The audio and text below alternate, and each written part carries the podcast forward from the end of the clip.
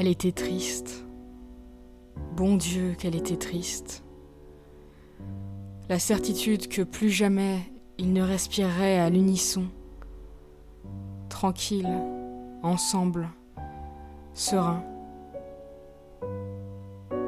avait asséché son âme et inondé ses joues.